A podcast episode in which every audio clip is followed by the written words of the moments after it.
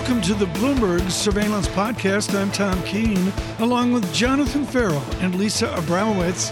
Daily, we bring you insight from the best in economics, finance, investment, and international relations. Find Bloomberg Surveillance on Apple Podcasts, SoundCloud, Bloomberg dot com, and of course, on the Bloomberg Terminal. Right now, what we have to see is the rebuilding of the Hertz brand. Their interim C E O is with Eric Schatzker on the floor. Eric, good morning. Tom, good morning to you. I'm down here at Times Square. This is heart of the NASDAQ, and I'm with Tom Wagner of Knighthead Capital Management, Greg O'Hara of Certares, and Mark Fields, the interim C E O of Hertz. This trio, Tom, is responsible for one of the most remarkable corporate turnarounds in American history. Back in May of two thousand twenty, Hertz filed for bankruptcy. Last night, it went public again at twenty-nine dollars a share, giving the company a market value of some thirteen billion dollars. What a remarkable turnaround. Greg, I'd like to begin with you. Hertz stunned not just the auto industry, but the financial markets with this order for one hundred thousand Teslas. Why make such an early bet on electric vehicles? Why take the risk of being the first mover? Super easy. As you know, we're in the travel industry. We've got we've got investments all across the travel industry, and providing people with the products they want uh, was an easy decision for us. So we know our corporate travelers want electric vehicles to go visit their clients and, and, and do business in. We know our leisure travelers want electric vehicles. It's a great way for them to try electric vehicle without committing. And specifically, they want Teslas. They they like Teslas, and they'd like to rent Teslas. So in combination with understanding the demand is there and an opportunity to get a very hot product, an amazing product, that allows us to put it in the hands of people who want it, was an easy decision for us. Tom, at the I P O price of twenty-nine dollars a share, you've pretty much tripled your money in the space of four months, which in and of itself is remarkable. As you know, there are some skeptics out there, haters, you might call them haters. They don't believe in your story. They say Hertz doesn't have a firm order for Teslas. They say Elon Musk is dumping Model threes. What can you say right here, right now, to address some of that, let's call it, confusion? Well, I think that there's no question that there's an incredible amount of demand for our products generally. We, we have uh, a very robust environment for the rental car industry. We expect that to continue. We're very focused on bringing products into our fleet, as Greg mentioned, that we know people want to rent. There's no question they want to rent Teslas. There's no question that they want to rent, you know, higher value vehicles from all the O E Ms. There's no question it's a big move afoot to electrification. So, you know, for the people who doubt what we're doing, um, you know, we, we would simply ask that they stay tuned and uh, watch what we have to come, because we think that this is just the beginning of an effort to put Hertz at the center of mobility in a way to serve our O E M partners and to serve our customers, to provide a better rental experience and a better corporate partnership with those parties. Mark, these other guys here, Tom and Greg, they're financial guys, right? You're a real economy really good guy. C E O. You ran Ford. You know all about operations and execution. What are the biggest challenges Hertz has to overcome in this move to electrification and the transition to what we might call shared mobility? Yeah, well, first off, first off, I, I don't look at it as challenges. I look at it as huge opportunities, because we're really staking ourselves out, I think, a very important place in, as Tom mentioned, this mobility ecosystem, wherever Mobility two point oh goes. Obviously, clearly, as we look to lead in electrification, making sure we get our charging infrastructure in place, that's happening as we speak, and then be able to, you know, that first mover advantage of learning how to manage these large electrified fleets, I think is going to give us a very big competitive advantage, not only in the near term, to, as Tom and Greg said, to get customers into these vehicles that they want to drive, but more importantly, you know, in business, you have to start looking around the corner. So as you think about autonomy down the road, those large electrified fleets, I think we're going to be well positioned to work with a lot of different partners to make that happen. That's an important point. Some people think of this as just an E V play for rental car customers. What what do you mean by these large, what is what is fleet management and why is it important? Well, first off, it steps back and, and about our overall corporate strategy. And you mentioned, this is not only a turnaround, this is a transformation of Hertz.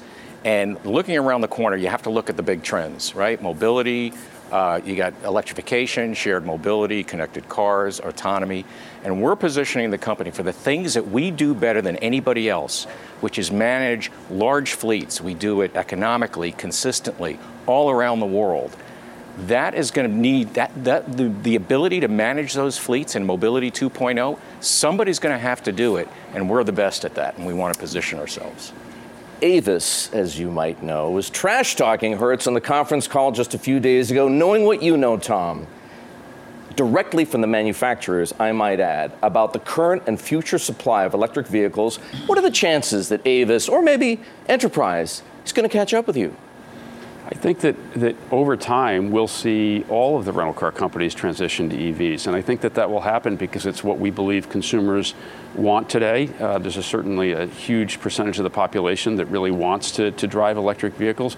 And we think that will only happen in, with increasing speed as time passes. So I think it's a natural evolution uh, for the industry to, to take. And I think you're seeing that on the O E M side. You're going to see it on the product delivery side from the rental car companies. You're going to see it in ride hail. So um, I think this This is the first step of a large transformation and, and a process of bringing electric vehicles into mainstream. And, you know, we're happy to be, you know, playing our role in it. You know, our goal is to provide our customers with what they want. And we believe that this, you know, this effort really hits the nail on the head in that regard. Now, I want to point out that unless you've been living under a rock, you will have seen that Hertz has a pitchman in its new commercials for these electric vehicles, these Teslas. He happens to be a Super Bowl winning quarterback. His name is Tom Brady. Tom, here's what I've been wondering. Why would a Super Bowl winning quarterback, you, choose to star in ads for a rental car company? What is it about the Hertz story and the transformation plan that resonates with Tom Brady? Well, first of all, good morning. Uh, nice to see you got some great guys up up there on the uh, stage with you, and wish I could be there in New York, but I got football practice today, so I got to do my job. Um, I think obviously it starts with incredible leadership, and I think Tom, Greg, and Mark uh, really provide that. And, uh, you know, I've got great faith in the leadership team, and I think they're building and reinventing a great business. Um, I've been someone who's uh, been a customer of Hertz for a long time. And I think their move to electric vehicles is super important. And when Tom talked about what the opportunity was, um, you know, for him in this business, uh, I certainly wanted to do my best to help promote people who are changing the world in a really positive way. So uh, we talk so much about sustainability and um, actions that you can do on a daily basis that are sustainable for now and the future. And, um, you know, this is one of those areas that you know, I feel really strongly about, and I love partnering with, uh, you know, a great business, a great business team that has a great mission. So it was a, a really fun campaign, and I hope people really enjoy it. You drive an E V, right, Tom? I do, and I have for uh, for quite a few years. Which model, and what was it that made you an E V convert? Well, I've had a Tesla for about four years, and um, again, I think it's uh, it's kind of the direction the world is heading. And I think for me, it was about being really conscious about, um, obviously the impact that we all have on, on our planet and, um, the things that we can do as individuals to, um, make progress in the areas of, of sustainability. And, um, I love the cars. Uh, there's a lot of companies that have followed suit, obviously. And, and as the guys up there, as Tom, Greg, Mark talked about, that's kind of where where everyone's heading. And um you know, it's a really cool time to be a car lover, and I certainly am. And Tom always gives me uh nobody loves cars as much as Tom Wagner, believe me. and uh he always kind of keeps me in tune with what's going on, and uh, he's really on the forefront of of the really cool aspects of of uh, car making. Tom, you're lending the credibility of the Tom Brady brand to the Hertz brand. What is it about sustainability that resonates with your personal philosophy? And are you deliberately trying to raise awareness around topics such as climate change? I think it's absolutely, and I think it's um, in a really broad, you know, uh, scheme of things, it's about raising consciousness about, you know, what sustainability means. I've, you know, correlate so many of the things that are happening, you know, in my personal life to, you know, my business life. And, um, you know, I've thought so much about sustainability of my own body and what I need to do in order to treat my body a certain way so that it can con- continue to perform at a high level. And I think businesses are doing the same thing. You know, people want to understand um, areas in which they can be more sustainable, um, certainly to help the environment, and, you know, raising consciousness through electric vehicles and, you know, things that we do on a daily basis. You know, as we talked about the mobility of of where we all are. I'm someone that travels a lot. You know, I'm very mobile. But if I can do that in a more conscious way, um, you know, I think that's a great thing for the future. Tom, a quick question back to Greg O'Hara here. Uh, Tom Brady has redefined sustainability as it concerns the human body.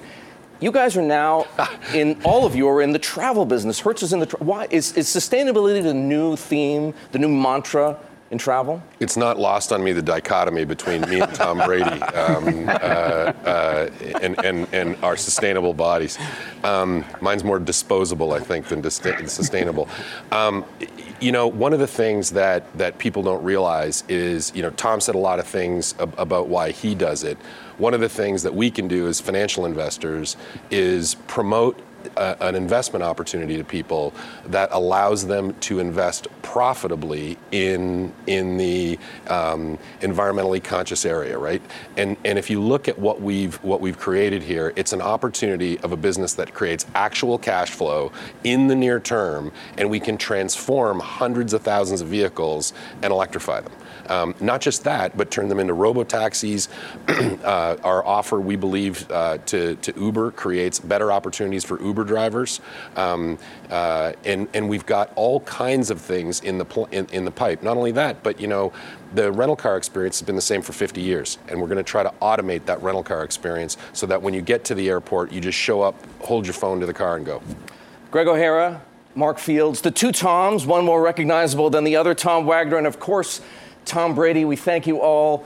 And back to yet another recognizable Tom, Tom Keene from Bloomberg headquarters. Well, Eric Shesker, thank you.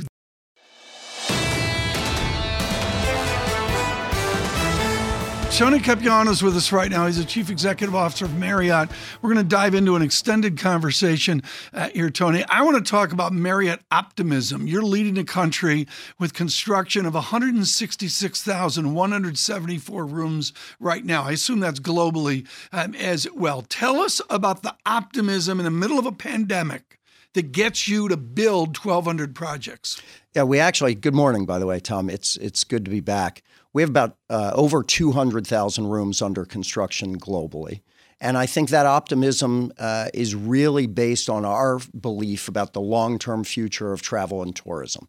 Because of some of the supply chain issues, we right. are seeing some de- delays in construction. So many of these hotels won't open for one, two, maybe even three are, years. Are, are you seeing it? I don't mean to interrupt, but it's no, so please. important. I know John and Lisa have a ton of questions, too. Lisa's looking for a new Marriott right where she lives uh, to, to go in. Tony, I'm looking here at your big impediment, which is the U S government. How big an impediment has the Biden administration been in their reticence to open up as we improve in this terrible pandemic? Well, while we were disappointed and lobbied the administration hard to get the borders open, yesterday was a big day for us, obviously, seeing international borders open. Uh, I've been traveling extensively internationally, and there is enormous pent-up demand from international travelers to come to the U S. So I think today, yesterday was a, a watershed day for the travel and tourism industries. Tony, we're all living it. The demand is back big time, has been for most of this year. You're aware of that. How are you meeting that at the moment, just in terms of getting the talent on board when you need to, where you need them? How difficult is it at the moment, Tony? It's improving, Jonathan. As you as you know, one in five of the jobs that were lost in this country during the pandemic were in the travel and tourism sector. Uh, we've hired more than forty thousand folks here in the U S since the beginning of the year. Uh, the challenge for us is the most acute uh, difficulties we're having are in the markets where demand has come back most quickly. Um, but we think we've got a really compelling offering for uh, future Marriott associates, and we're seeing really good progress, both in terms of the increases in the applicant pool and the number of folks that we're able to bring on board. Have you had to shift the price to make that happen, Tony? Or is that something just time has healed over uh, the last year? Yeah, there's a bit of, of wage pressure, again, in some of the markets that have recovered most quickly. But again, a lot of our focus is on Uh, uh, career growth, training and development opportunities, and in some markets, some one-time incentives uh, to fill those vacancies. How much have you been able to pass along the costs to the end consumer, to people renting a room? Well, the, the really encouraging thing we saw in the third quarter, Lisa, uh, we said that that uh, revenue per available room globally was only twenty-six percent behind where we were same quarter nineteen. But interestingly, average daily rate, which really equates to pricing power, was only four percent off where we were in the same quarter of nineteen. So we've seen really strong pricing power through the recovery. When it comes to hiring, Tony, I do wonder how many people just said who used to work in the industry, I don't want to deal with the hospitality industry anymore. It was really hard for me to be sent home for more than a year. I don't want to have to deal with people when I'm still worried about a virus. It's going to take more than just a higher salary to get me back. How much is that what you're facing when you try to bring on uh, more people? I spoke at a C E O panel yesterday at the N Y U Investment Conference, and as you might expect, this was the, the most significant topic, and it was really around the work we need to do as an industry deliberately to identify to prospective future employees the opportunities that exist. I think travel and tourism for many years was viewed as a safe harbor set of industries. And to your point, the impact of the pandemic has shaken some of that mm-hmm. confidence. So we've got some real work to do. I want to talk about the tension that you deal with every day. You have provided leadership with Save Venice over the travesty of the boats and the ships right up against the Basilica of San Marco. The view from the Grand Canal room of the Saint Regis is pretty good. What's that go for a night? Uh, as high as we can go, as high as you reason. Can go. But I it's um, it's uh, uh, an extraordinary hotel. I was just there three weeks ago. The renovation is stunning. How do you cut this then? How do you cut all the population you want back so Venice will sink versus your Save Venice efforts? Well, it, it's uh, an interesting dynamic, and it's not limited to Venice. There are many cities and, and uh, tourist destinations around the world that are wrestling with yeah. this notion of over-tourism. John, John, I can see you, John, in the Grand Canal room of the Saint Regis. I've compliments got to say, of the C E O of Marriott. This sounds very personal to you, Tom. It does. Not to me, because we know there's an annual visit that you make to Venice well, every single year around Christmas time. I just time. think the Saint Regis has a certain view of the Grand Canal. It's sort of out okay. there with Gucci behind it. It oh works. God. That's Italy, Tony. Yeah. Let's talk about this and put you on the spot just a little bit. You've Please. been going around the world, looking across geographies, working out who's got this right right now. You're perfectly positioned to talk about it. Everybody's got a different policy. You've got zero COVID over in China. You've got very different tolerance levels around the world. Who's got it right right now as far as you're concerned operating a business there? I'm not sure anybody has it perfect, and that's not a criticism. Uh, the the most challenging thing for all of us that are trying to navigate this, there's no playbook. None of us were around for the last great pandemic, and uh, it's so unpredictable. Uh, you, you mentioned China. Uh, during our second quarter earnings call, we talked about the fact that China was back to pre-pandemic levels, not only in aggregate, but in each of our demand segments. You fast forward a quarter, you saw some outbreaks, you saw one hundred fifty cities locked down, and that had exactly the impact on demand you would expect. And so I think we're we're trying to share best practices. We're looking at, at cities and countries that seem to have it right, but I'm not sure there's a perfect solution. Tony, good to catch up. Can you take Tom to Venice with you next time? Just give us a break and you enjoy. Anytime, I'll company. pay for the boat. There Sounds go. good to me. Sounds good to all you of us. You have no idea, John, what those boats cost. The oh power boats, and particularly one that Marriott would do, those gorgeous wooden boat thingies they got. Why the do we Rivas. feel like we're a template for his yeah, planning this, a vacation? This, this has nothing to do with a proper interview, Lisa, John, and everything to do a, John, with Tom's you, vacation. Can you plans. see me in a gondola? I mean, I'm I can see you in you. the back, Tom, making it happen. I can I can see you making it happen. Tony, good to catch up, sir, as always. Look forward to catching up soon. Thank you. Thanks for Tony Capuano there. Thank you, sir.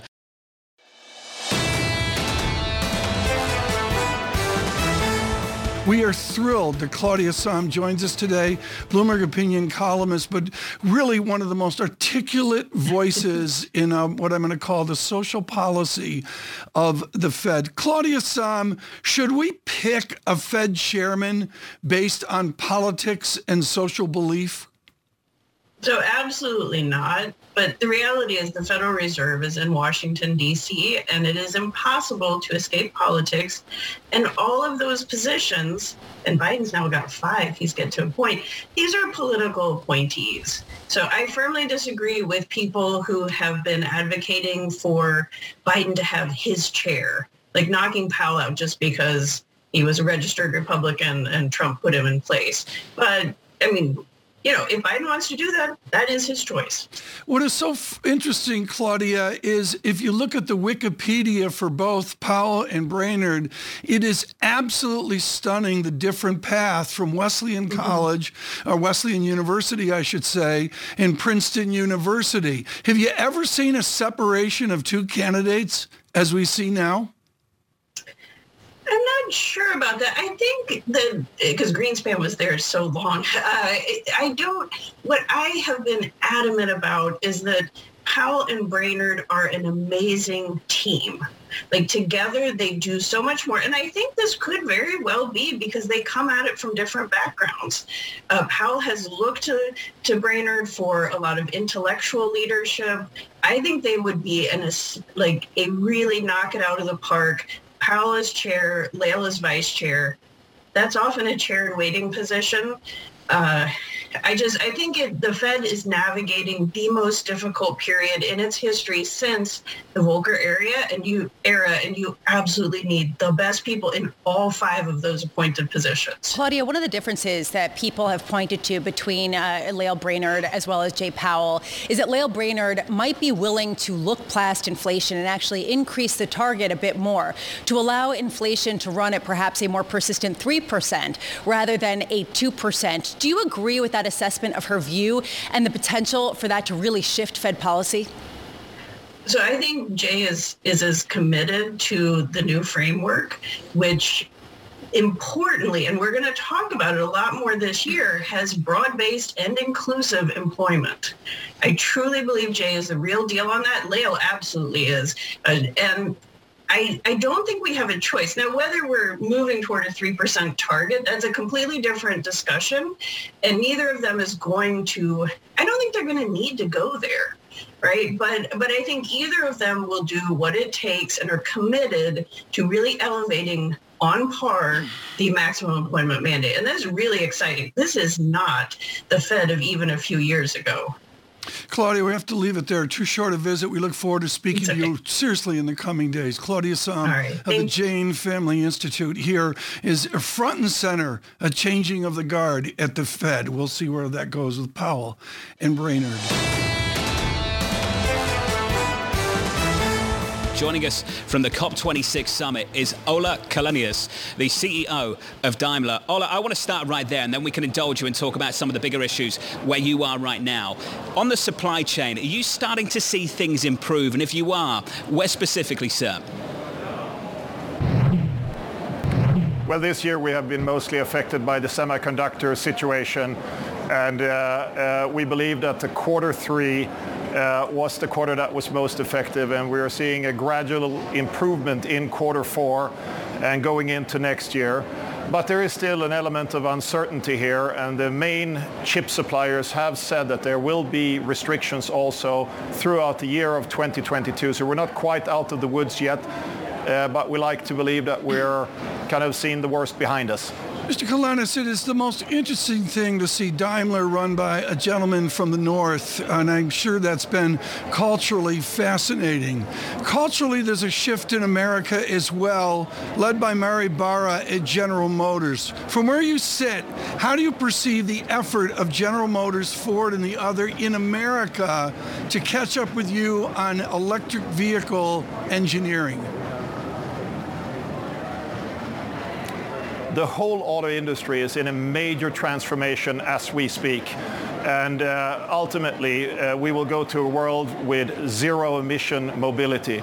That is what we at Daimler has committed to through our Ambition twenty thirty-nine. Uh, more than ten years ahead of the Paris Climate Agreement, we want to go C O two neutral, right. C O two neutral, not just with the product, but across the whole value chain. And we observe uh, uh, uh, old and new competitors moving in the same direction. What is the technical constraint? I remember over ten years ago at the Detroit Auto Show, staring in awe at what you were doing in powertrain, and it was a nascent part of green. What is the industry and Daimler's constraint forward to get this done? There has been an massive development on the technological side.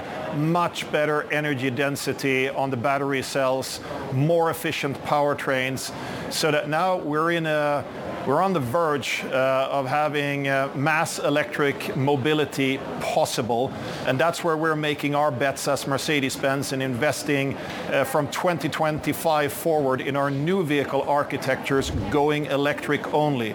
For the whole market to transfer into a zero-emission electric-only scenario, what needs to go hand-in-hand with this effort on the product side is infrastructure. We as an industry are investing in that as well, but this is a bigger one where uh, across industries need to work with each other and governments to make commitments to build up an infrastructure everywhere for electric mobility. That's the one thing that is going to also decide the pace of this transformation. In an interview last year, Ola, you said that in the next ten years, you expect the biggest growth for your company to be in China. Has that changed given some of the COVID policies, given some of the infrastructure challenges that the country faces as it tries to curb some of the leverage and spending? Uh, COVID has been a stress test for the whole industry and uh, supply chains, as we mentioned before. Uh, but we are uh, very clear in our belief that China, in terms of market growth in this decade, uh, uh, represents the biggest absolute growth potential.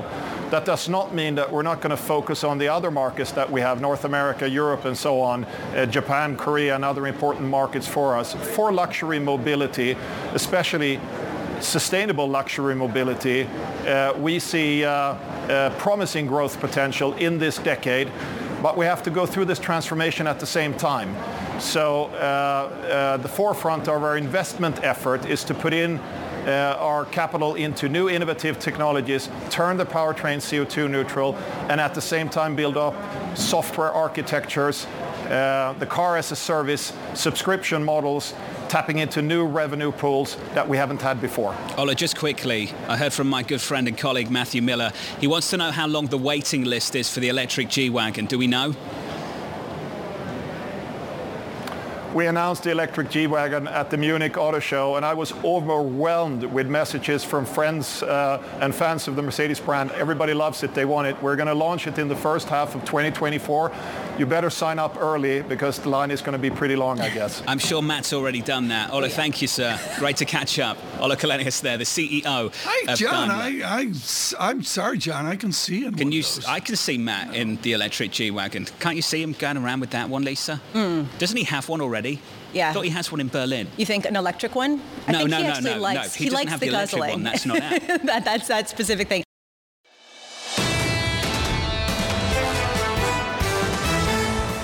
Glasgow has been more than interesting, a lot of what we expected and some surprises along the way, but no one is surprised that immediately following Glasgow and what we do about energy, the debate is, well, in Scotland. If you move from Glasgow and you go west of Edinburgh, up the shore of Aberdeen, and then you go north, north, north to the Shetland Islands, there is an oil field. The First Minister of Scotland joins us this morning. Minister, thank you so much for joining Bloomberg. This is an oil field, and I guess the thank decisions you. in Westminster in that. Where is the common ground on energy that you share now with the Prime Minister of the United Kingdom? I think the common ground is that we are both very committed to the transition to a net zero future, and as part of that to building up the renewable energy capacity for Scotland and the U K. Scotland has got massive potential in wind energy in particular, onshore and offshore, but also some real potential in new and emerging technologies, carbon capture and storage, for example. Uh, there's also, uh, I think, an understanding, and perhaps the U K government and I don't entirely agree on the detail of this, but we must accelerate the move away from fossil fuels. We've got to do that carefully in a way that protects the people who are currently employed in that sector in Scotland, around one hundred thousand jobs, and do it in a way that doesn't right. see us importing more oil and gas, but instead moving to the alternatives. But the world and the planet demands that we accelerate that transition away from oil and gas and fossil fuels generally. First Minister, we had a conversation with the Secretary of Energy of the United States the other day, and her fallback position was that oil is a world price, and that here you are with Shell saying that if you develop this field, it will allow for direct investment in energy savings in the decades ahead, in climate change advantages in the decades ahead. Can you contain the benefit of these wells to make wind farms in the Shetland Islands and so much more?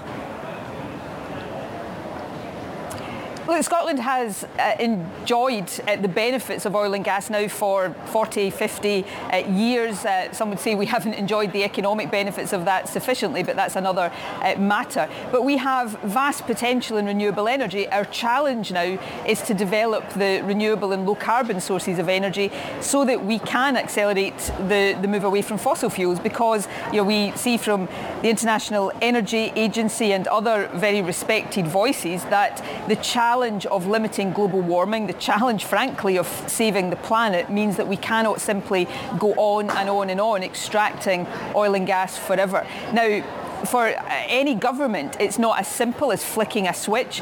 There are careful transitions that need to be done, and that is a, an energy transition. Uh, we need to make sure that as we wind down dependence on oil and gas, we are increasing our reliance on the alternatives, and also moving the people who currently work in oil and gas into alternative jobs as well. So it's complicated, nobody denies that, and we need to get that transition right. But we're here in Glasgow in the midst of COP twenty-six. The warnings about the future, or perhaps lack of a sustainable future for the planet, if governments across the world do not act to limit global warming, are stark and simply cannot be ignored. First Minister, have you voiced an opinion on the Cambo oil field that I believe Tom is referring to? Yes, I have. What is um, that? And what I've said is quite clear that just before I tell, well, before I tell, let me just explain for your viewers the background here. The Cambo uh, development already has a licence. Uh, it's had a licence for about twenty years. It now has to go through a process of permission to develop that field. And I have said it should not be given that permission unless there is a very rigorous climate assessment done. Uh, that's currently not the plan of the U K government, and I'm pressing them to do that. Now, there are many voices who would say no new oil field would ever pla- pass uh, a stringent climate assessment, but at the very least, it should be subjected to that test, uh, because the plan right now to simply give it a green light uh, without that climate assessment assessment is not, in my view, consistent with our objectives to meet the aims of the Paris Agreement. So you are concerned about the uh, the means, the end to getting to a greener future. We've heard very confusing rhetoric out of COP twenty-six and heading into this uh, confab. You said you hope that a century from now, people would look back and describe Glasgow as the place which really took the correct fork in the road for our planet. Looking back on what's happened, do you think that we can really say that? I don't know yet, and we won't know until this COP twenty-six summit concludes, uh, hopefully on Friday. Um, but yes, I do hope, not just for Glasgow's reputation, although that would be nice. Glasgow is often described as the birthplace of the Industrial Revolution. It would be nice if future generations look back on Glasgow as, as you say, the point in history where the world took the correct fork in the road and managed to avert climate catastrophe. Are we going to get there? There's a lot of work to be done over the next few days. I think there there was over the course of last week uh, an increasing degree of tentative optimism about the potential outcome of this summit, but that has not yet been delivered. What do we need to see on Friday? Uh, we need to see action, real action, that keeps this objective of keeping global warming to one point five degrees alive, and that means near-term commitments that will halve global emissions by the end of this decade. It's not called a decisive decade for nothing. And secondly, we need to see the commitments made more than a decade ago to fair climate financing, so that the developed world starts to repay its yeah. debt to the developing world, which is experiencing the impacts of climate change and, of course, have done so little to cause the problem. So these are key tests of success, and I really hope that we get there, but I don't underestimate the amount of work that negotiators have to do over these next few days. And Nicola, I think this is the first time we've spoken and not talked about Brexit. I think that's a success for us both. Doesn't that feel good? Feels good for me anyway. First Minister, thanks for being with us. Nicola Sturgeon there out of Glasgow. This is the Bloomberg Surveillance Podcast. Thanks for listening. Join us live weekdays from seven to ten a.m. Eastern on Bloomberg Radio and on Bloomberg Television each day from six to nine a.m. for insight from the best in economics, finance, investment, and international relations. And subscribe to the Surveillance Podcast on Apple Podcasts, SoundCloud, Bloomberg dot com, and, of course, on the terminal. I'm Tom Keene, and this is Bloomberg.